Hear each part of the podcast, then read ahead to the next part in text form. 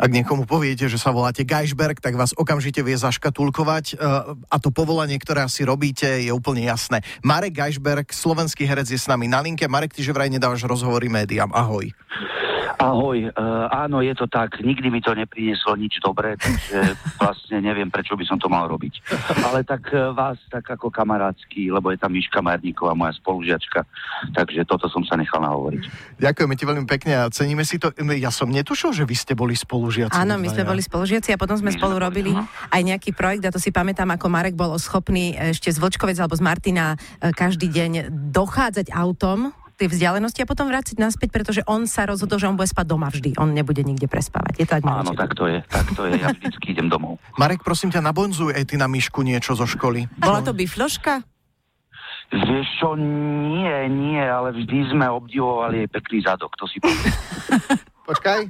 Áno, zostal, okay. zostal. M- Marek... Preto to ty nedávaš rozhovory. Povieš aj, čo nemáš. Áno, Marek, ty si e, predtým, než sme išli do vysielania, povedal, že si lokál patriot, čo si potvrdil aj teraz.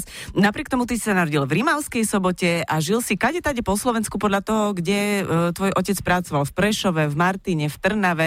Uh, kde sa ti žilo najlepšie? Asi v tom Martine, keď si tam zakotvil?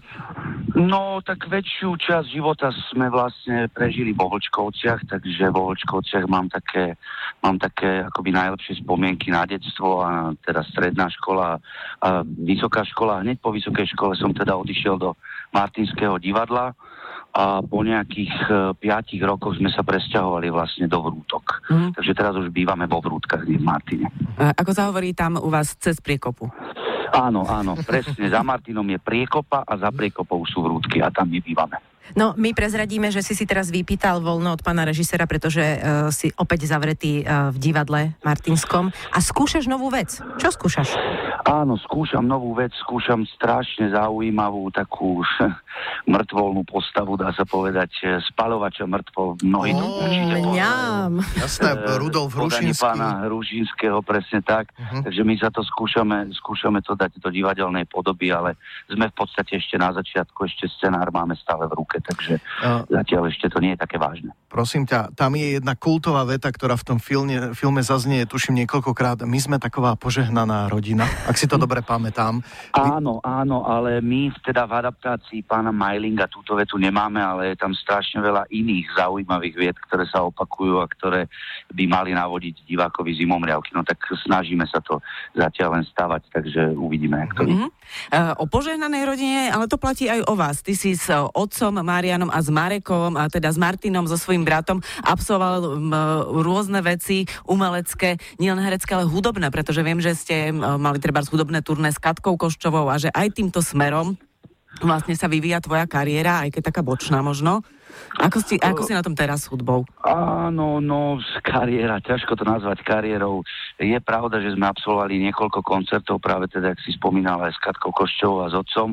No a teraz vlastne, keď otec už nie je medzi nami, tak uh, sem tam uh, sa udeje nejaký koncert. Momentálne je to vlastne Martinov projekt Sandonorico, a jeho nové CD na Modrej planéte z spolupráci s Balkan Samblom zo Žiliny.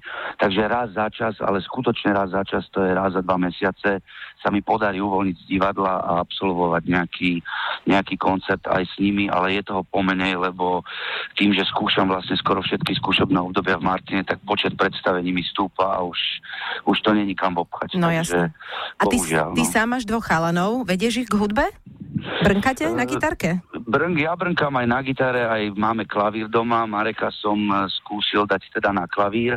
Rok mu to vydržalo, ale bohužiaľ uh, učiteľka, ktorá sa nám veľmi pozdávala, ktorá teda bola výborná, uh, vďaka tomu, že otehotnela, tak zo školy odišla a tým pádom vlastne Odišiel aj, aj, po, aj pochovala nádej. Mm-hmm. Nechcem to tak definitívne, ale, ale Marekovi sa tam už prestalo páčiť, takže uh, zostal pri výtvarnej. Takže on teraz uh, myslím, že viacej, ra, radšej kresli ako brnka. Keby som to mal podľa seba hodnotiť, tak podľa mňa skončil kvôli hudobnej teórii. Ja som to nenávidel. Všetci, no jasné. Áno, to je aj môj prípad. Ja som 4 roky chodil na husle a vďaka tomu to presne som pohorel, takže uh, nie som sám v tom.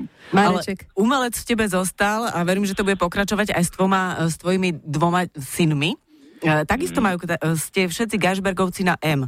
aj synovia sú Ó, Marek a... Matúško aj Marek. Áno. Ty máš tiež Matúša a toto sme si mi nepovedali. To je krásne. No No vidíš. tak, lebo sme sa dlho nevideli. To je no, pravda, no. Už máme iné chodničky, áno, Hej. moji chlapci sú Mareček a Matúško a si teraz počúvajú, tak ich srdečne pozdravujem aj moju ľudskú do vrútok. Jež, ďakujeme ti veľmi pekne. Eh, Ďakujeme pánovi režisérovi, pozdravujem Danka Majlinga, celé osadenstvo eh, Martinského divadla a ďakujeme ti krásne. Mhm. Dobre, Ďakujem naskúšajte aj ja, že ste zavolali. a Ďakujem. vráť sa skoro domov potom. Dobre, dohodnuté, dohodnuté, ďakujem pekne. Toto bol Marek Geisberg s nami dnes na linke na Exprese. Majo, Miša a Adriana na Exprese. Milujeme víkend.